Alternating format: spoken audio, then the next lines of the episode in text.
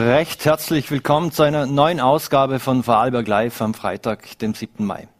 Heute warten auf Sie noch spannende Gespräche mit dem zurückgetretenen Kennelbacher Bürgermeister Peter Halder, Tanja Malli von Epicenter Works, die die Sicherheitslücken im geplanten grünen Pass aufgedeckt haben, und Neos Gesundheitssprecher Gerald Lorca. Doch wir wollen mit einem anderen Thema beginnen und dazu darf ich jetzt Caroline Heinzle von Salon 13 begrüßen, die uns via Zoom zugeschaltet ist. Hallo Caroline. Ich, hallo, hallo. Wir haben uns vor der Sendung darauf geeinigt, dass äh, du wolltest das Pardon führen, dass wir, dass wir uns duzen und darum wollen wir das, das auch so machen. Caroline, du bist Mitorganisatorin des Festivals für Weiblichkeit, das ja heuer unter dem Slogan Viva la Vulva läuft. Äh, wie ist es denn zu diesem Slogan gekommen? Also, ja, ich denke, es ist ein bisschen auch, ich würde sagen, ein Tabubruch, oder? Weil zum oder das Wort Vulva zum mal in den Raum hier und zum mal auf einen Flyer zum Schauen, wo das Wort Vulva steht also das war sehr auch ähm, mit dem Grund, wir haben es dann ähm, so gemacht, dass wir gesagt haben, wie war die lebensspendende Kraft, La, die Entfaltung aus dem Inneren und Vulva, die Weiblichkeit, die äh, Wertschätzung und das Zyklusbewusstsein. Mhm. Wie bist du zu dem Thema Weiblichkeit, und natürlich bist du Frau, aber wie bist du zu dem Thema Weiblichkeit an und für sich gekommen? Ja, eigentlich ist es einfach so gewesen, dass ich nach der Geburt von meiner Tochter, das ist jetzt schon zwölf Jahre her, irgendwann einmal denkt, dass ich glaube, eine Nummer haben wir verhüten möchte. Und haben mich dann mit der natürlichen Verhütung auseinandergesetzt, haben das auch dann gelernt. Ich bin ja mittlerweile, mittlerweile auch Beraterin für das. Und so bin ich eigentlich nach und nach in das Thema reingerutscht, in das Thema Verhütung und ja, auch in das Thema Weiblichkeit. Und dann halt auch äh, Menstruation, Menstruationsschmerzen, was, was kann man dagegen da, wenn man Menstruationsschmerzen hat. Ähm, so bin ich in das reingekommen und bin dann äh, 2019 war es dann, glaube äh, im Roten Zelt gewesen, da im Schlosserhaus, jetzt ist der Verein noch gar nicht hier, und haben dort äh, ja, der, der Tag verbracht in so einem Kurs und war dann noch im Roten Zelt und das war ein totaler, eigentlich eine wunderbare Erfahrung und so bin ich eigentlich dann der Zucker. Ich bin die Jüngste und bin auch die Letzte, wo als Gründerin, wo der Zucker ist eigentlich. Mhm. Ja. Jetzt, ähm, das heißt Festival der Weiblichkeit und das ist immer angehängt mit rotem Zelt. Warum, was hat's mit diesem roten Zelt auf sich? Ja, das ist eigentlich so, dass, also früher die Urvölker in vielen Teilen war das so, hat damals diese roten Zelte gegeben, Mondhütten hat man die auch genannt. Und Frauen sind damals, immer wenn sie die Menstruation hatten, sind sie dann in diese Zelte hineingegangen. Und dort haben sie dann äh, ja, Zimmer menstruiert. Das war einfach, damit sie sich ausruhen können, damit sie nicht kochen müssen, damit sie nicht schaffen müssen. Da haben eigentlich diese, diese Zelte gemacht. Und wir haben uns, äh, wir, haben, wir wollen einfach ähm, das auch so machen und das sollte einfach den, an, an Rückzugsort sein, an Ort zum sich wirklich spüren und zum Inneheben, sage ich jetzt einmal. Mhm. Eine Umfrage, die, die ich auch über einen Link bei euch, über eure Homepage gefunden habe, da, da, aus der Erdbeerwoche, ich glaube, das Umfrage aus dem Jahr 2017 zwar, aber da ist äh, 60 Prozent der Mädchen stehen ihrer Menstruation negativ gegenüber. Ist die, der weibliche Zyklus in unserer Gesellschaft auch immer noch so, so ein Tabuthema? Ja, leider, auf jeden Fall. Also diese pinken Handschuhe, wo jetzt da ja äh, von zwei Männern gegründet worden sind in, in Deutschland, haben hier noch einen, einen Text verfasst, den kann man noch auf der Homepage vom 13 nachlesen. Ist ja wieder eigentlich das typische Beispiel, oder? Wir brauchen pinke Handschuhe zum Tamponentferner, zum, dann kannst du wieder neue Handschuhe anziehen, zum, zum neues Tampon einführen. Was vermittelt das? Das ist schon wieder so schambehaftet, das vermittelt, dass es was Ekelhaftes ist, etwas Unreines. Ähm, und von dem möchten wir eigentlich wegkommen, weil eigentlich ist der Zyklus ja total was Wichtiges. Ohne Zyklus wären wir alle nicht da. Wenn die Frauen keinen Zyklus hätten, dann, dann das ist ja etwas, wo Leben schenkt. Mhm. Oder? Ein regelmäßiger Zyklus ist auch ein Zeichen von Gesundheit bei einer Frau. Das ist zum Beispiel auch ein Thema. Und ähm, das ist sehr schade und das ist auch unser Anliegen. Wir wollen junge Frauen bestärken, wir wollen junge Mädchen bestärken, dass sie, wir wollen das eigentlich feiern, dass man die Menstruation hat. Und mhm. nicht, dass es so schambehaftet ist eigentlich. Mhm.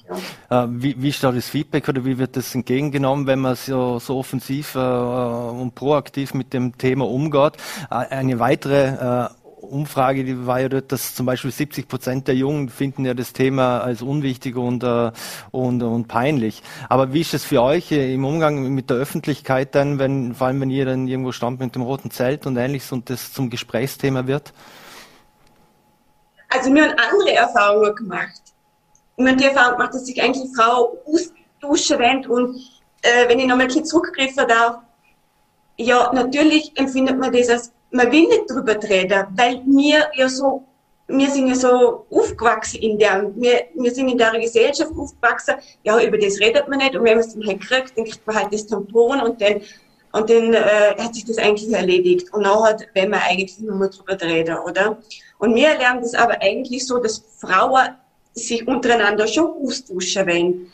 Aber mhm. es braucht halt auch eine Anlaufstelle. Und wenn man dann einmal miteinander redet, dann kommt da tolle Gespräche zustande. Also auf jeden Fall, ja. Also wird da über Tampons in der Fach gesimpelt? Nein, nein, nein, es geht nicht, nein, überhaupt nicht, sondern es geht darum, überhaupt nicht, sondern es geht darum, wie, wie erlernt man die Menstruation? Es geht auch darum, für viele ist schon Menstruation schmerzhaft und es hängt ja dann noch ein, ein ganzer Zyklus drauf, und Zykluswissen. Wie fühle ich mich, wenn ich mit der Menstruation habe? Viele sind müde, sie haben nicht so viel Kraft. Das kommt meistens auch schon vor der Menstruation, wenn, wenn, auch die PMS-Symptome. Oder was, was will das PMS sagen? Das ist ja auch so etwas, oder?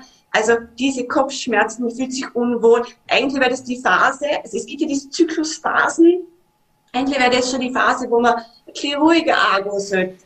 Und die Menstruation ist etwas, was für den Körper, es ist ein Prozess und es ist anstrengend. Wir reden eigentlich darüber, wie, wie man das erlebt. Da geht es nicht um Tampons. Aber wenn wir gerade bei dem Thema sind, wir können noch darüber reden, was gibt es denn noch für Alternativen? Es gibt Stoffbitten, es gibt Cups. Also, ähm, aber es geht sicher nicht äh, darum, um, um Tampons, wie viel Tampons brauche ich, sondern es geht, es geht eigentlich um, um das, was man fühlt, oder? Eher, sag ich jetzt einmal. Jetzt beim Festival der Weiblichkeit, da bieten ihr ja eine breite Palette an Kursen und Workshops an. Äh, welche sind denn bei den Teilnehmerinnen besonders beliebt? Also, was ich gesehen habe, gibt es schon Wartelisten für den einen oder anderen? Ähm, ich habe das Gefühl, dass eigentlich alles sehr gefragt ist. Also, ich muss es dazu sagen, wir haben natürlich Corona-bedingt ist die Anzahl einfach gering. Wir haben das mit, müssen eingrenzen natürlich. Darum sind dann halt auch die Kurse äh, relativ voll. Ich glaube, dass das Thema Sexualität auch bei Frauen äh, sehr gut ankommt. Ähm, das rote Zelt, die, wo das rote Zelt schon kennen, kann natürlich gerne, weil sie die Energie im roten Zelt, sie wissen, wie das ist. Und, aber ich glaube, es gibt jetzt nicht wirklich eine Tendenz, äh, was jetzt da schlecht oder besser ankommt. Äh, wir haben da eigentlich ja überall eigentlich Leute, wo, wo sich äh, für verschiedene Sachen interessieren. Vaginalstreaming, habe ich jetzt schon gesagt, ist ausgebucht, so viel ich weiß. Also, Wie, äh, oh, interessant. Was ist ausgebucht? Das Vaginalstreaming ist zum Beispiel bei uns jetzt ausgebucht mittlerweile, oder? Also das ist. Mhm. Was geht es da genau? Ich weiß, wir sind, ähm, wir sind zwar äh, genau, wir sind zwar noch äh, in der um 17 Uhr Strahlenmoos, aber das können wir ja alles sehr sachlich besprechen, denke ich. Ja, natürlich. Also das ist nichts, das ist einfach, äh, das ist ein, äh, das ist, das ist ein dampfendes Wasser eigentlich und die Frauen hocken drauf und in dem Wasser sind dann auch gewisse Kräuter und der Dampf. Ähm, man sieht der Dampf, also ich selber habe es nicht ausprobiert, äh, aber man sieht der Dampf, der kann Menstruationsschmerzen lindern ähm, oder halt auch andere Beschwerden und anscheinend kommt das äh, sehr gut aus. Und es gibt sehr, der ist ausgebucht. Also wo ganz wichtig ist, ist, wir haben die Bettina Schwung diesmal dabei. Ja, wir haben die mhm. Julia Felder dabei. Die Bettina macht einen Kurs für Selbstbehauptung für Mädchen. Wo sind meine Grenzen? Also das sind ganz, ganz viele spannende Themen. Und das Festival ist ja für jeden, mhm. oder? Also jung und alt. Ist es, Entschuldigung, dass ich die unterbrich, ist es eine männerfreie Zone eigentlich? Weil es gibt ja auch Workshops, die sind speziell ausgekennzeichnet für Mütter und Töchter und ähnliches. Ist es komplett männerfrei? Äh, ja, also es ist am Sonntag das rote Zelt. Wir können das Abschlussfest schon nicht machen, aber es ist am Sonntag das rote Zelt ähm, für jeden da verfügbar. Also man kann und sich das rote Zelt anschauen, da kann nur Männer. Die Kurse, das ist richtig, ist heuer ähm, ja für Frauen äh, gemacht jetzt im Moment noch. Aber mhm. unser Ziel ist es ja, die Männer auch mit einzubeziehen. Also das ist uns ein großes Anliegen eigentlich und, und in dem Bereich den Overs anbieten. Aber wir sind im Moment fünf Frauen und es fehlen noch die Männer und, und wir hoffen da, dass wir da auch mal Unterstützung kriegen und dann wird das natürlich dann äh, auch anbieten auf jeden Fall. Mhm. Wie viel Unwissenheit herrscht unter den Frauen, wenn es um ihren eigenen Körper geht? Ehrliche Antwort? Bitte, viel zu viel. Ich, ich bitte darum. Nur ehrlich an. Also viel zu viel. Oder das fängt einfach schon an, dass man in, in jungen Jahren einfach die Billig kriegt, das wird hormonell verhütet. Wenn man hormonell verhütet, hast du keinen Zyklus mehr. Das wird, das ist dann alles nur noch künstlich. Es ist ja der Aberglaube, dass man durch die Pille trotzdem eine Regelblutung hat, aber das hat man nicht. Das ist nur noch eine künstliche Blutung, eine Abbruchblutung, aber es hat nichts äh, mit der Regel zum Tor. Und dadurch kannst du den Körper nicht wirklich kennenlernen, du kannst den Zyklus nicht äh, kennenlernen, wie oder? Und da, da fehlt natürlich was, weil das ist, oder wenn ich sage, junge Mädchen sind teilweise 14, 15 und da fehlt dann einfach ein Stück, ähm, da wäre einfach nur, ja, das wäre eigentlich für die Entwicklung unwichtig. Und da fällt es an, an vielen Sachen. Dadurch, dass es auch wieder schambehaftet ist und ein Tabuthema, und ich das reden wir heißen möchte ja gerne, ist es eigentlich schwierig. Und wir werden diese Tabus kleine, ja, aufbrechen, jetzt mal sagen. Mhm. Jetzt, äh, Viva la Vulva ist ja eigentlich ein feministischer Trend und es gibt ja einen Verein, der sich vor ein paar Jahren unter dem Namen gegründet hat. Äh, sind ihr oder würden ihr euch als Feministinnen be bezeichnen oder? Nein. Also, ähm, wir haben ja auch, wir haben ja auch gesehen, äh, die Weiblichkeit in Mann und Frau, weil äh, die Frauen haben männliche Anteile und die männliche Energie, die Männer haben das Weibliche. Und ähm, Feministen ist immer so eine Stelle negativ behaftet, ja. Also ich habe jetzt gerade noch, noch mal mit anderen geredet, die den Verein gar nicht kennt. Äh, ich weiß jetzt nicht, woher du manche denken, manche wahrscheinlich den in Wien. Mhm. Ich habe von dem noch nie was gehört.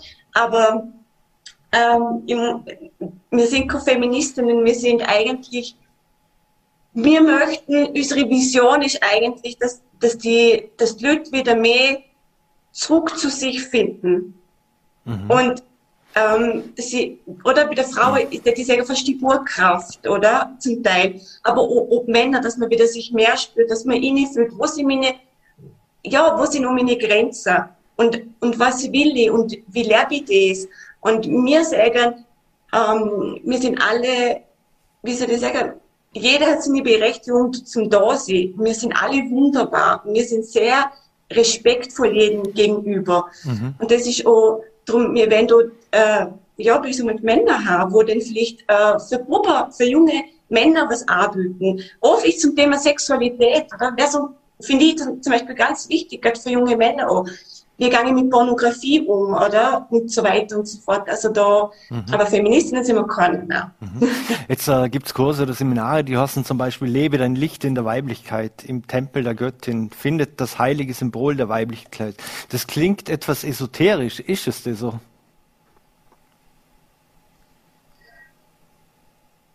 Ja, würde ich jetzt ja, esoterisch ist auch immer so schnell äh, negativ behaftet. Wir sagen das so nicht esoterisch.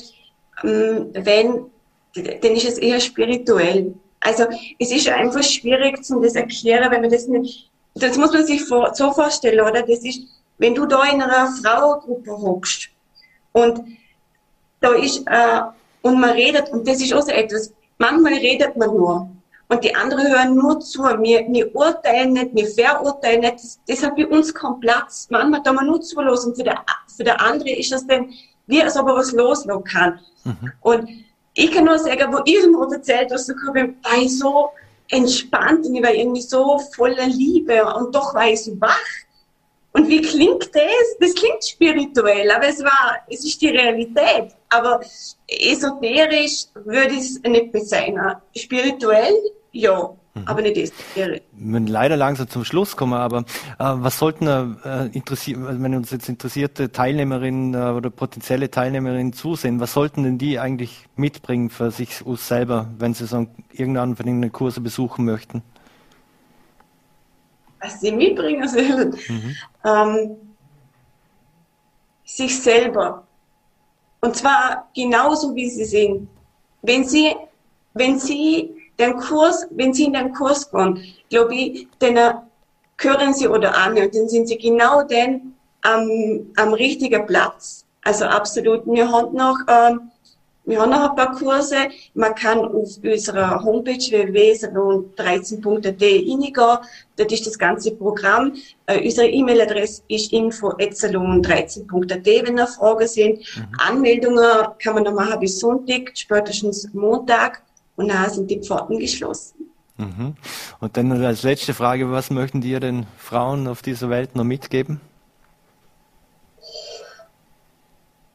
Was mir mitgeben der Frau auf dieser Welt, also ähm, dass sie mehr auf einer sind körperlosen und dass sie probieren, ähm, Rücksicht zu mir auf einen Zyklus, auf die ganzen Schwankungen und das Leben ist ja auf und ab. Die Natur hat Herbst, Sommer, Winter und so hat unser Zyklus auch Höhen und er hat nicht Höhen und Tiefen, aber er hat halt seine Schwankungen und dass man das nicht immer wegdruckt und, und, und das will man nicht, sondern dass man das liebevoll annimmt, oder? Also, das ist die Botschaft grundsätzlich für jeden, oder? Also, mhm. liebevoll mit sich selber zu sehen und liebevoll mit den Mitmenschen.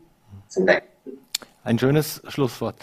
Wir wünschen äh, viel Erfolg mit dem Festival der Weiblichkeit. Äh, vielen Dank für, dein, für deine Zeit und vor allem gesund bleiben und ein schönes Wochenende.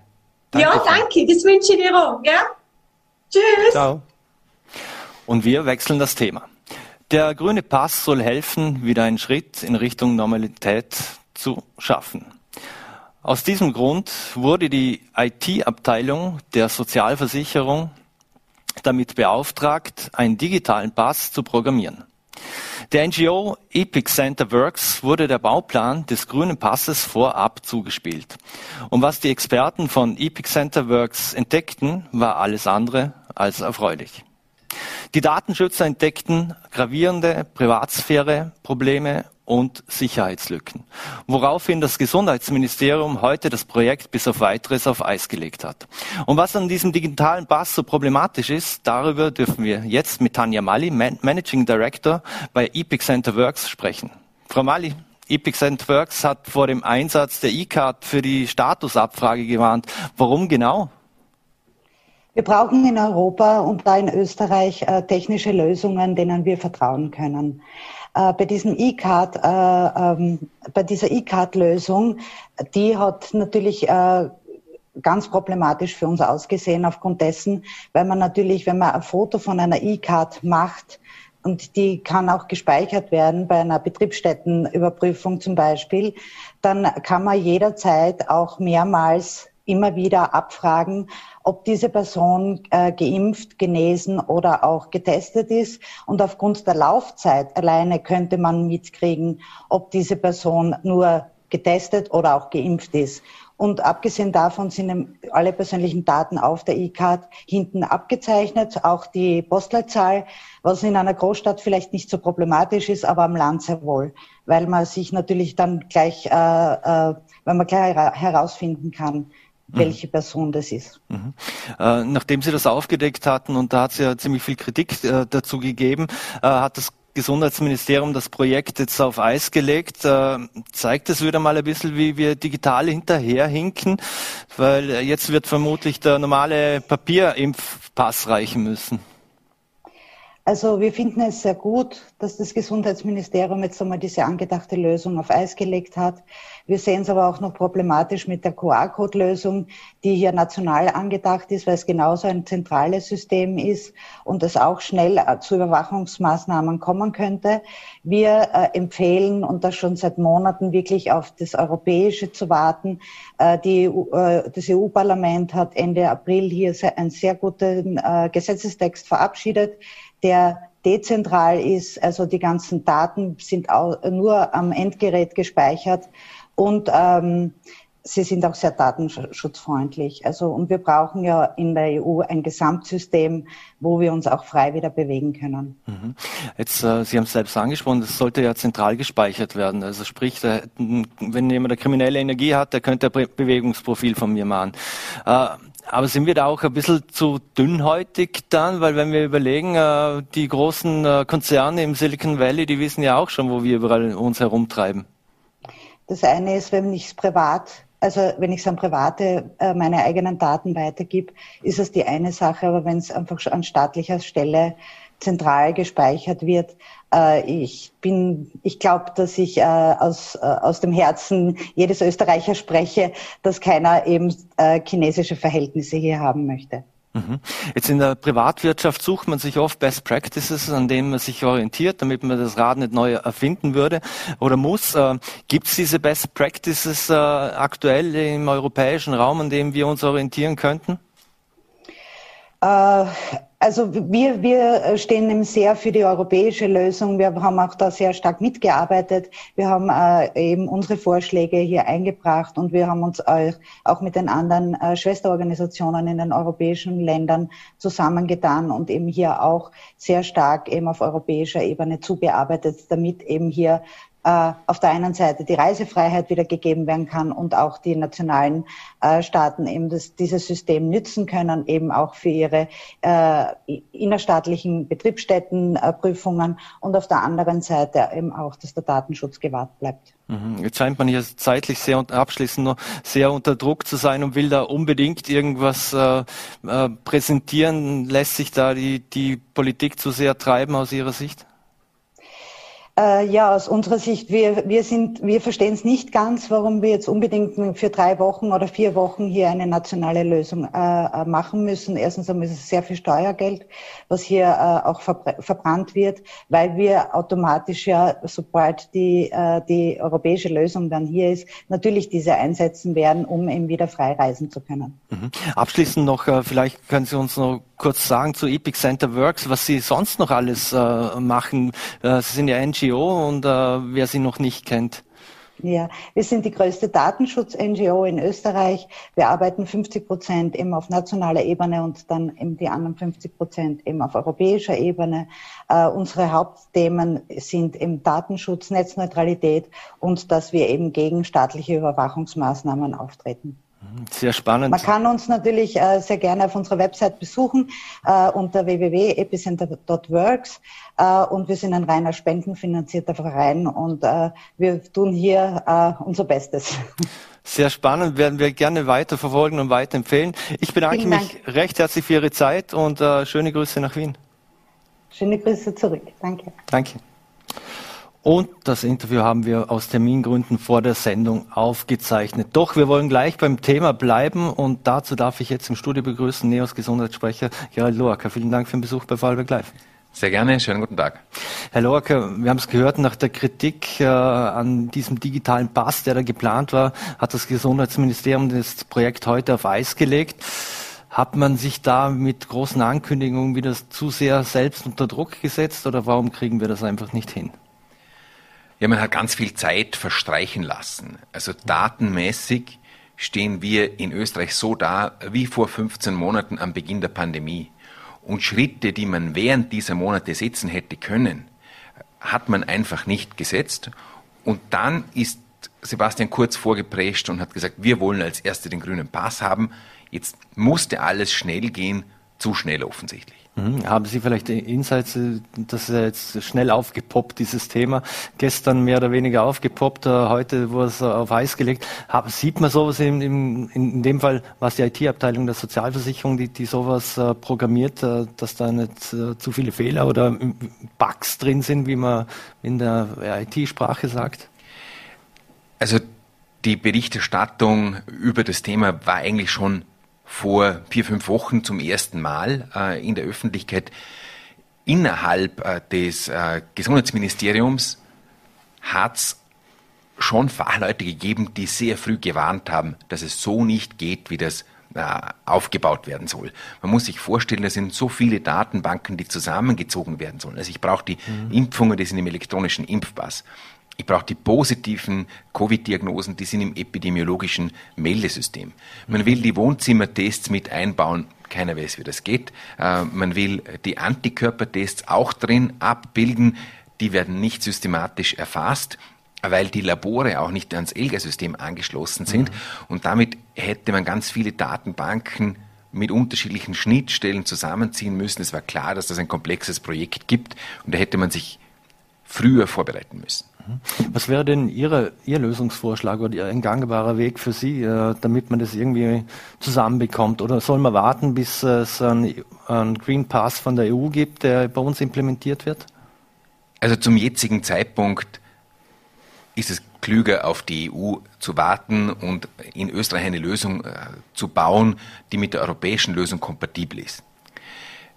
Hätte man früher angefangen, also zum Beispiel hat das äh, Parlament im Mai 2020 beschlossen, dass man die Immunität aufgrund einer Erkrankung mit in den elektronischen Impfpass aufnimmt. Hätte man das gleich in Angriff genommen, dann wäre im E-Impfpass, also innerhalb des ELGA-Systems, jetzt die Impfung drin und ob ich die Krankheit schon gehabt habe und ob ich einen Antikörpertest machen habe lassen. Dann hätte man eigentlich drei Themen schon in einem sicheren System im E-Impfpass erfasst.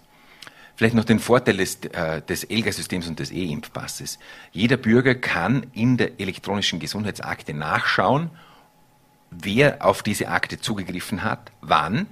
Und damit sehe ich auch, ob Missbrauch stattfindet. Wenn das aber gemacht worden wäre, was die Regierung jetzt wollte, nämlich die Daten aus dem E-Impfpass absaugen und in ein zentrales Register speichern, dann ist der einzelne Bürger nicht mehr Herr seiner Daten. Und äh, das hat eben hier gedroht. Mhm. Wenn es eine EU-weite Lösung gibt, sind wir dann noch Herr unserer Daten oder heißt es, dass man in Brüssel irgendwie alle Zugriff auf unsere Daten hat oder die sogar auch gespiegelt werden von unseren Servern auf irgendwelche Server in Brüssel oder wo auch immer die dann liegen? Also da muss man ganz klar sagen, äh, Datenschutz wird auf der europäischen Ebene sehr groß geschrieben. Äh, auch äh, im Europäischen Parlament sind sehr viele Abgeordnete besonders empfindlich auf diesem Thema und die ähm, Lösung, die von der Europäischen Union kommt, soll eben ohne so eine zentrale Speicherung ähm, der Daten erfolgen, mit dezentraler äh, Lösung. Das heißt, es ist dann nicht nachvollziehbar, aha, der mit diesem grünen Pass war zuerst beim Friseur und dann in der Buchhandlung und dann im Café. Genau das muss auf jeden Fall unterbunden werden. Mhm. Würde Heißt aber auch nicht, dass das System dann einwandfrei läuft, weil wenn man so IT-Systeme kennt, wo man dann von irgendwoher zugreift und ich überlege jetzt gerade, wenn es 200 Millionen Menschen irgendwo in ein Restaurant wollen, dann ja, man muss natürlich sagen, das europäische System ist einmal grundsätzlich dafür gedacht, den Grenzübertritt äh, mhm. innerhalb der Europäischen Union einheitlich zu gestalten. Und wer dann wo einen Zutritt braucht für ein Restaurant oder für ein Museum, das regeln die nationalen Staaten selbst. Das heißt, ich brauche zuerst einmal die europäische Lösung für die Grenzübertritte mhm. und dann kann ein Land überlegen, wie binden wir unsere Lösung da dran, damit wir nicht am Schluss zwei grüne Pässe haben, einen von der EU und einen österreichischen, das wäre dann wirklich zu kompliziert. Mhm. Ein Weg aus dieser Krise ist ja die Impfung. Äh, jetzt haben wir in Vorarlberg eine ähm, Stand jetzt über 200.000 Impfanmeldungen. Äh, über 130.000 haben schon eine Erstimpfung äh, erhalten. Jetzt brauchen wir aber ungefähr 280.000 Vorarlberger, dass wir zumindest im Vorarlberg mal eine sogenannte Herdenimmunität erreichen würden. Ähm, wie glauben Sie, kann man die Menschen dazu motivieren, weil es sind, das wären ja doch noch 80.000, die sich jetzt da anmelden müssten, dass sie sich für Impfung anmelden. Äh, kann es über Sonderrechte oder, oder Ähnliches laufen? Wir hatten gerade äh, vor zwei Tagen eine Umfrage auf Vollete, da, da haben wir abgefragt, Sonderrechte für, für Geimpfte. 60 Prozent haben sich dafür ausgesprochen, äh, 40 Prozent ungefähr da, dagegen. Sollte es Sonderrechte für Geimpfte geben? Ich glaube, die äh, Frage müsste man umgekehrt stellen, weil eigentlich hat man ja den Menschen Rechte entzogen. Und zwar allen. Man hat uns alle eingesperrt, man hat uns verboten, zum Chor und zur Blasmusik zu gehen und zum Sport, zum Sportverein zu gehen. Und jetzt geht es darum, den Menschen Rechte zurückzugeben und die Sicherheit dabei nicht aufs Spiel zu setzen. Und wenn man jetzt schon sieht, dass also ab 19. Mai die Menschen, die eine Impfung haben, ohne Test in ein Lokal dürfen, beispielsweise, dann werden sich die, die nicht geimpft sind und alle paar Tage zum Testen gehen müssen, vielleicht auch irgendwann denken, ist es mir lieber, ich lasse mich da impfen und hab's erledigt, anstatt mir alle zwei Tage mit dem äh, Stäbchen in die Nase fahren zu lassen. Das ist nämlich dann auch äh, vom Zeitaufwand viel äh, günstiger. Mhm. Warum glauben Sie, dass, dass so viele Zweifler gibt, äh, die zweifeln an dieser Impfung oder Angst oder Vorbehalte, Ängste oder Vorbehalte haben. Ähm, wenn wir uns zurückerinnern, ein paar Jahrzehnte, da die, die Schluckimpfung zum Beispiel, die wurde ja auch kontrovers diskutiert, ist heute überhaupt kein Thema mehr. Wenn ich äh, weiter weg in den Urlaub fliege, dann muss ich mir wahrscheinlich gegen Hepatitis oder ähnliches äh, impfen lassen, ist auch kein Thema. Aber jetzt bei einer weltweiten Pandemie, wo wir einen Ausweg hätten, gibt es doch sehr viele Zweifler und, und ich rede noch gar nicht von den Verschwörungstheoretikern. Ich glaube, wir sind nicht mehr gewohnt, äh, den Nutzen von Impfungen zu sehen, weil äh, früher hat eigentlich jeder jemanden gekannt, der Kinderlähmungs, äh, mhm. eine Kinderlähmungsfolge mit sich getragen hat. Die erfolgreiche Polio-Kampagne hat dafür gesorgt, dass Kinderlähmung mehr oder weniger verschwunden ist aus dem Alltag. Und so ist eigentlich die erfolgreiche Impfkampagne gegen die Kinderlähmung der größte Hemmschuh für ein neuerliches Impfen, wenn man den den Schaden gar nicht mehr sieht, der da verhindert äh, werden kann. Und natürlich das, was heute an, an äh, Verschwörungstheorien und an kruden Ideen durchs Internet geistert, hätte vor 30 Jahren gar nicht so eine Verbreitung finden können. Mhm. Welche Rolle könnten Unternehmen oder werden Unternehmen aus Ihrer, Ihrer Sicht äh, bei diesem Thema Impfen äh, einnehmen oder welche Rolle sollten sie spielen? Die also sehr viele Unternehmen würden sofort ihre Belegschaft äh, durchimpfen, wenn sie könnten. Ich glaube, da haben große Unternehmen auch äh, Signale gesetzt, indem sie äh, gesagt haben, wir wollen, dass unsere Mitarbeiter geimpft werden. Es ist auch eine Frage, wie ich mit den Kunden umgehe, nicht? Also wie, was ist die Erwartung, wenn mhm. jemand mein Geschäftslokal betritt? Und äh, wir werden in eine Phase kommen, wo nicht mehr jeder eine Maske braucht. Weil wenn 70 Prozent der Menschen geimpft sind, werden sich die dann irgendwann fragen, warum muss ich eine Maske tragen, nur weil die anderen 30 Prozent sich nicht impfen lassen. Und da kann es dann zu Unterscheidungen schon kommen und Unternehmen, die ihre Linie äh, durchziehen oder die den Mitarbeitern auch klar signalisieren, was erwünscht ist im Haus, ja, äh, die leisten natürlich auch einen Beitrag zu einer höheren Durchimpfungsrate. Werden wir uns da auch wahrscheinlich auf Rechtsstreitigkeiten früher oder später einstellen müssen, weil einer sagt, ja, ich will mich halt nicht impfen lassen und ich kriege den Job nicht, weil ich mich nicht impfen lasse. Das ist kein Gleichbehandlungs, äh, nicht nach dem Gleichbehandlungsgrundsatz. Ja, im, im, Moment geht äh, das noch nicht. Also da wäre der Arbeitgeber auf dünnem Eis, außer er ist jetzt vielleicht in der Gesundheitsbranche tätig. Ähm, mhm. Aber ein durchschnittlicher Arbeitgeber kann das in der Form nicht machen. Aber es ist immer eine Frage der Kommunikation und der Aufklärung und auch äh, dessen, dass man sagt, ähm, wir wollen ja auch, dass unsere Mitarbeiter reisen können. Also die, Vorarlberg ist ein Exportland. Wir machen mhm. einen größten Teil äh, der Wertschöpfung mit Export. Da sind viele Vertriebsleute ständig unterwegs. Und da weiß man auch, das geht leichter, wenn sie geimpft sind. Wir bekommen Gäste ähm, aus dem Ausland. Also die internationalen Betriebe haben ja auch Kunden da, haben Mitarbeiter da von Tochterfirmen und die gehen im Werk herum und dann will man ja auch diese Gäste nicht unnötig dem aussetzen, dass eigene Leute nicht geimpft sind. Also es geht da schon auch ums Bewusstsein, ähm, dass wir füreinander Verantwortung haben, weil es ja immer auch Leute gibt, die nicht geimpft werden können, weil sie irgendwelche gesundheitlichen Vorbelastungen haben. Und es ist die Verantwortung der anderen, die eine Impfung bekommen können, die zu schützen, die keine Impfung bekommen können, vielleicht gerne eine wollten, aber aus medizinischen Gründen keine haben können. Mhm. Aktuell haben wir Impfzentren, wo der Impfstoff verimpft wird. Ähm, Apotheken äh, steht auch immer in Diskussion, sollte man in Apotheken, wir haben auch schon von Apothekern gehört, die waren überhaupt nicht glücklich äh, darüber, dass sie impfen sollten zum Beispiel. Andere würden es wahrscheinlich gerne machen. Äh, wird, könnte auch eine Frage des Preises sein, nicht? Ja, also grundsätzlich, es gibt äh, viele Länder, wo Apotheker impfen. Beispielsweise in der Schweiz ist das mhm. verbreitet, äh, in Kanada gibt's das auch. Ich glaube auch nicht, dass jemand impfen sollte, der nicht will. Also ein Apotheker, der nicht impfen will, sollte es auch mhm. auf keinen Fall tun. Wir werden ja Jetzt haben wir die Impfstraßen. Wir werden in ein Stadium kommen, wo wir die nicht mehr haben. Die werden wir ja nicht für alle Zeit aufrechterhalten. Mhm. Aber es steht zu befürchten, dass wir uns alle acht bis zwölf Monate eine Auffrischungsimpfung holen müssen. Und dann sollte man möglichst breit und niederschwellig den Zugang zu diesen Auffrischungsimpfungen anbieten. Und wenn Apotheker die ganz andere Öffnungszeiten haben als niedergelassene Ärzte, dort auch das Impfen solcher Auffrischungsimpfungen anbieten, mhm. dann sollte das eigentlich der Gesetzgeber ermöglichen. Hm. Und wenn ich es richtig im Kopf habe, gibt es aber in der, in der, Schweiz sogar den Streit, weil ich glaube ich die Apothekerkammer besser verhandelt hat wie die Ärztekammer und die Apotheker mehr bekommen als die Ärzte. Aber nicht verifiziert. Also ja, also es ist bei uns umgekehrt, nicht? Also für einen Antigentest bekommt der Arzt 65 Euro und der Apotheker 25 und die Betriebe bekommen für den Antigentest 10 Euro. Also jetzt, es gibt also die Ungerechtigkeit in vielerlei Bereiche, wo dieselbe Tätigkeit ganz anders honoriert wird, aber das ist auch ein Fehler des Gesetzgebers. Im Mustergesetzgeber sollte das regeln, weil es kann ja jetzt sein, dass ich bei dem einen Arzt den äh, PCR-Test oder Antikörpertest um äh, 38 Euro mache und beim anderen kostet 48 oder und das variiert ja. Ja, normalerweise, also Leistungen, die die Sozialversicherung zahlt, gehen nach dem Vertrag zwischen der Sozialversicherung und äh, den Ärzten. Aber wenn es eine Privatleistung ist, und heute ist äh, ein Antikörpertest eine Privatleistung, die ich selber zahle, dann kommt es eben darauf an, mit wem ich diesen privaten Vertrag abschließe. Mhm. Abschließend weil wir bei Verträgen sind, äh, diskutiert wurde ja auch eine Freigabe der Patente, wenn es um, um, den Impfstoff geht. Äh, Sie haben das ja kritisiert. Ist das für Sie absolut undenkbar oder gibt es schon Situationen, wo es etwas denkbar wäre? Und vielleicht auch eine zweite Frage gleich dazu. Inwiefern oder wie sehr sollte, sollte der Staat in Forschung und Produktion von Impfstoffen investieren?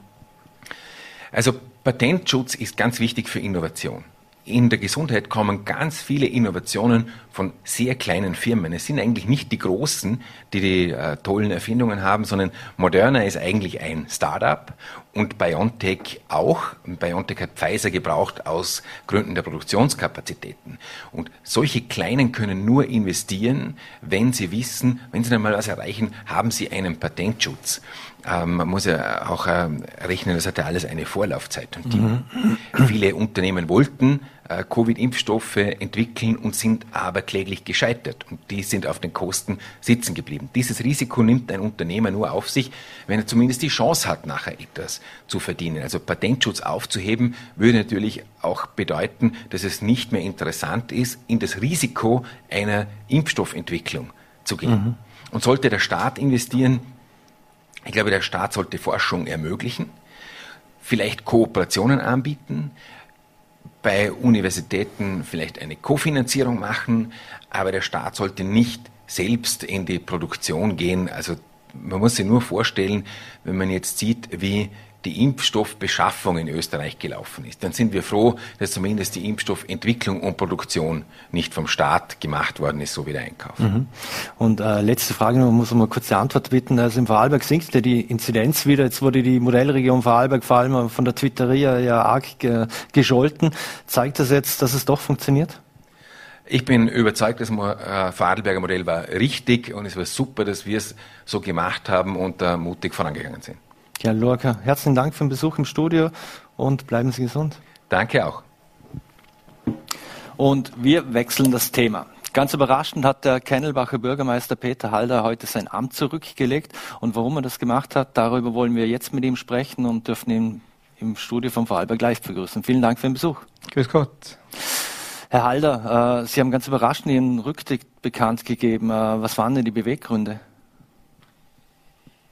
Ja, ich bringe die Situation ist so, dass äh, es wichtig ist, um eine Gemeinde politisch gemeinsam zu gestalten, da braucht es einfach gegenseitige Wertschätzung, es braucht ein Vertrauen und es braucht einen Respekt. Und äh, wir hatten Wahl, Wahlen im Herbst letztes Jahr und äh, mit einer neuen Gemeindevertretungsperiode. Und leider haben wir, ich spreche davon wir, äh, mit dieser Besetzung der neuen Fraktion es seit Herbst 2020 nicht im nötigen Ausmaß schaffen können, äh, dieses Vertrauen, die Wertschätzung und diesen Respekt äh, so herzustellen. Und das ist mein Empfinden und auch manch anderer Mandatare. Und äh, das nächste Thema ist, wo da halt direkt im Zusammenhang steht, es ist eine konstruktive Kritik in einer Demokratie wichtig. Die braucht's äh, und es braucht auch eine Vielfalt. Äh, aber es braucht auch eine gemeinsame Tragfähigkeit als Basis, um sowas äh, Amt zu gestalten und zu halten. Und dass diese fehlt, zeigt sich für mich aktuell in unterschiedlichen Meinungsbildern. Und äh, das äh, ist so beispielsweise einerseits wenn es um die Investition Kinderhaus geht, wenn es um das Thema Nachbesetzung im Gemeindevorstand geht, weil bei uns eine entsprechende äh, äh, Vorstandsmitglied äh, praktisch aus beruflichen Gründen, aus ihrem persönlichen Einsatz heraus so viel neue Aufgaben hat, äh, tritt sie zurück und, und hier bedarf eines neuen äh, Gemeindevorstands, den es zu besetzen gilt. Und da ist auch so ein Zugang meinerseits gegeben im Sinne einer, einer, einer Diskussion hat sich da das eine oder andere eben gezeigt, dass man da auch nicht äh, gut miteinander äh, praktisch oder unterschiedliche Meinungen da sind. Und äh, das weitere Thema, wo wir hatten jetzt, ist, äh, dass mein Gehalt offensichtlich zu hoch erachtet wird. Mhm. Wenn ich Sie kurz unterbrechen darf, mhm. be bevor wir auf, auf, das Gehalt kommen. Sie haben ja Ihren Rücktritt am, am Donnerstag verkündet äh, mhm. in der Sitzung. War das äh, spontan aus dem Bauch heraus oder, oder hat es schon Nein, länger an Ihnen genagt? Das ist ein Reifungsprozess. So ein Prozess macht man nicht aus dem Affekt heraus, das wäre schlecht. Ich denke, äh, äh, war auch nicht mein Ansinnen, sondern äh, die Thematik äh, wurde, ist für mich gereift über die Zeit, über diese unterschiedlichen Zugänge. Äh, und wie gesagt, es betrifft auch nicht alle, aber es betrifft einen Teil der Fraktion, mhm. wo ich einfach für mich feststellen muss, mit diesem Misstrauen, das praktisch in meine Arbeit, in, in eine, meine Person gesetzt wird über, über diesen und mit diesem Fass zum Überlaufen, mit dieser Gehaltsdiskussion, die hier in den Raum gestellt wurde, äh, war denn für mich so, dass ich mir gedacht habe, wie soll das weitergehen? Und ich bin zum Entschluss gekommen, dass eine weitere gedeihliche, offene und, und eine ehrliche Zusammenarbeit für mich in dieser Form nicht möglich ist, weil es eben meine Arbeit und meine Person betrifft. Mhm. Jetzt äh, die, die Gemeindevertretung besteht ja aus 18 Mandatan, also ja. ist ja das Team Peter Halder, Kennelbach mhm. gemeinsam gestalten. Jetzt sind Sie ja im zivilen Leben äh, Unternehmens-, Sozial- und ähm, äh, äh, Lebensberater und war es bei der Vorauswahl? Äh, haben Sie da in dem Fall die, auf die falschen Leute gesetzt oder, oder hatten Sie da gar keinen Einfluss, wer denn da alles auf der Liste steht? Mhm. Oder ist es einfach menschlich, dass man sich irrt äh, in den Menschen? Also ich, ich sehe es ich seh's so, ähm, das sind Herausforderungen in der heutigen Zeit, Menschen zu finden, die sich für eine politische Arbeit engagieren. Und diese Herausforderung äh, ist natürlich auch, wenn man äh, feststellt, wir müssen hier was machen. Wir haben uns im Gemeindevorstand bemüht um, um ein Team. Wir haben, ich glaube, über 80 äh, Personen kontaktiert und haben uns natürlich auch daran äh, nachgedacht, wie das gut funktionieren kann. Äh, mein Zugang war eine heterogene Gruppe zu finden, wo eine Vielfalt da ist, macht es spannend in der politischen Arbeit und hat aus meiner Sicht einen, einen Wert. Was ich unterschätzt habe an dieser Stelle, ist schon äh, dass das für alle neues Neuland ist, äh, dass es auch unterschiedliche Meinungsbilder gibt, die dann aufgrund vielleicht auch, äh, ich sage mal, politischem Verständnis vielleicht auch oder aufgrund von einer Haltungsfrage, das habe ich hier nicht gesehen im Vorfeld. Das mhm. äh, war ganz bestimmt von meiner. Seite her, äh, vom Zugang her, nicht so bedacht. Mhm. Jetzt ist es ja nicht immer einfach, wenn man basisdemokratische Entscheidungen finden und, und treffen will. Mhm. Äh, hatten Sie auch das Gefühl, dass Sie zu wenig Kompetenzen hatten? Äh, oder wenn Sie auch ansprechen, es geht um eine Nachbesetzung von einem Vorstandsjob oder, oder ähnlichem? Ja, wissen Sie, das Ganze ist ja geregelt über, über ein Gesetz. Und im Gesetz ist es ganz klar, und das ist so auch von mir angesprochen worden, der Vorstand entscheidet die Gemeindevertretung. Und die Frage ist aber, wenn man im Vorstand praktisch auch entscheidet und handelt, ist die Frage für mich als Bürgermeister, wen sehe ich im Vorstand auch im Sinne von vielen verschiedenen äh, Aspekten. Und äh, da habe ich Vorgespräche geführt mit den einen oder anderen Personen, wo ich dachte, die wären für mich Kandidaten und äh, habe mit manchen nicht gesprochen. Mhm. Und jetzt wird mir das natürlich, kann man so sehen, ja, kann man sagen, der hat nicht mit allen gesprochen und das ist eine Geringschätzung gegenüber den anderen. Äh, und das kann man so sehen. Man kann es aber auch so sehen, dass man sagt, okay, der Bürgermeister hat für sich ein Gefühl für bestimmte Menschen, mit denen kann er besser, mit den anderen kann er vielleicht nicht so gut und spricht mhm. und wählt halt den, vielleicht den aus und den anderen nicht fürs Gespräch, was aber nicht heißt, dass schlussendlich auch diese Offenheit da war, anzufragen, wer denn, äh, wer denn interessiert wäre für diese Aufgabe. Nur habe ich das auch nicht so gesehen, äh, im Vorfeld, dass das zu so einer Schwierigkeit führt. Mhm. Äh, und dann hat sich so schon auch, auch eine, ja, eine Stellungnahme ergeben. Resultiert das ein bisschen, äh, hat, hat Ihnen vielleicht ein bisschen die politische Erfahrung oder die, die, der Durchsetzungswille gefällt, wenn man über die, die Nachbargrenze nach Bregen schaut, äh, in die, ins Rathaus, der Bürgermeister Michael Ritsch, der ist ja da ganz anders drüber gefahren. Ja, ich finde, das kann durchaus sein. Ich bin nicht die, dieser, dieser, ich habe nicht diese Politik, Politikerfahrung, wie das der Michael Ritsch hat.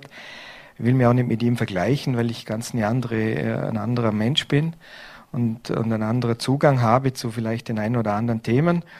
Ähm, und ich würde hier auch nicht über Durchsetzungskraft sprechen. Es geht um eine Kommune, es geht um eine Gemeinde. In der Gemeinde mit unserer Größe bin ich der Meinung, dass es an sich nicht ein Farbenspiel sein soll, sondern dass eben durch die Vielfalt und durch die, die Themen, die wir, die wir verfolgen, an sich äh, Konsensbildung erforderlich ist und wie diese dann zustande kommt und wie man hier miteinander denn interagiert und arbeitet, äh, ist äh, dann im täglichen Alltag sichtbar und wir haben das nicht geschafft, hier in eine gute Art und Weise das zu, hinzubekommen. Mhm. Sie haben selber angesprochen, ein Thema war auch, war auch Ihr Gehalt. Jetzt, äh, ich habe nachgeschaut, wir haben mal in der Vollotay Bürgermeister Gehaltsumfrage aus dem Jahr 2014 bei Ihrem Vorgänger noch angefragt und der hat damals angegeben, dass er 6.994,49 Euro brutto bekommt, verdient. Jetzt, wenn man äh, in die Liste des Gemeindebundes schaut, da ist für der Vorgabe oder Empfehlung für Gemeinde unter von 1500 bis 2000 Einwohner eigentlich die Hälfte vorgesehen, also 3267,40. Ist dieses Gehalt von knapp 7000 Euro, wenn es jetzt immer noch so ist, äh, gerechtfertigt aus Ihrer Sicht? Braucht es diesen Anreiz auch? Weil es ist ja, wie man weiß, nicht so einfach zum Menschen finden, die auf der politischen Ebene sich beweisen wollen, agieren wollen oder auch tätig werden wollen in der Gemeinde. Also, was meine Meinung hier zu meiner Person äh, angeht, ist äh, folgendes. Wir haben einen Gemeindevertretungsbeschluss aus 2012, der mit einer Verordnung im Jänner 2013 das Bürgermeistergehalt festgelegt hat auf 55,483 Prozent von einem Landesratsgehalt. Das heißt in der Konsequenz, wenn der Herr Bertsch damals diesen von Ihnen genannten Betrag genannt hat, hat er das damals bekommen, weil das so verordnet und in der Gemeindevertretung festgelegt wurde. Der Herr Bertsch hat das Gehalt, äh, oder der, mein Vorgänger, ja, der Herr Bertsch hat das Gehalt bekommen bis zu meiner Übergabe und an meiner Übergabe 2018 wurde das Gehalt übernommen und wurde mir weiter praktisch äh, ausbezahlt und äh, war schlussendlich auch eine Grundlage dessen, wo ich eingetreten bin, ist das so übergegangen. Äh, und dann wurde die Neuwahl jetzt im September äh, gemacht und äh, für mich gilt die Verordnung so lange, solange die Verordnung steht, außer es gibt einen Gemeindevertretungsbeschluss, der hier was anderes regelt. Und jetzt geht es schlussendlich auch darum, über die entsprechende Zeitaufwände und über den Einsatz und über die Kompetenzen und Qualifikationen, die eine Person für dieses Amt mitbringt und äh, hier äh, reden wir nicht von 40 Stunden, sondern schon ein bisschen mehr. Äh, und die Situation ist so, wenn man das rückrechnet, dann können Sie Ihren Taschenrechner zücken und mal die, diesen Gehalt äh, umrechnen auf einen Stundenlohn und dann sehen Sie mal, was netto schlussendlich unterm Strich steht. Mhm. Und ich glaube, das ist äh, schon ein gerechtfertigtes Gehalt, ähm, vor allem gemessen auch an dem, was hier mit eingebracht werden muss, an, an Ehrgeiz, an Leistung umgesetzt werden muss. Mhm. Und für mich stellt es ein Misstrauen dar, wenn, wenn jemand über eine bestimmte Zeit ähm, äh, für seine Aufgabe ein Gehalt bekommt und dann aufgrund einer Diskussion das nicht mehr bekommen soll. Mhm. Also war man Sie in der, auf der eigenen Liste im Prinzip neidig? Ja, das kann ich so nicht sagen, weil es wurde mal die Diskussion geführt, es wurde ja nicht abgesetzt. Aber die Frage ist, äh,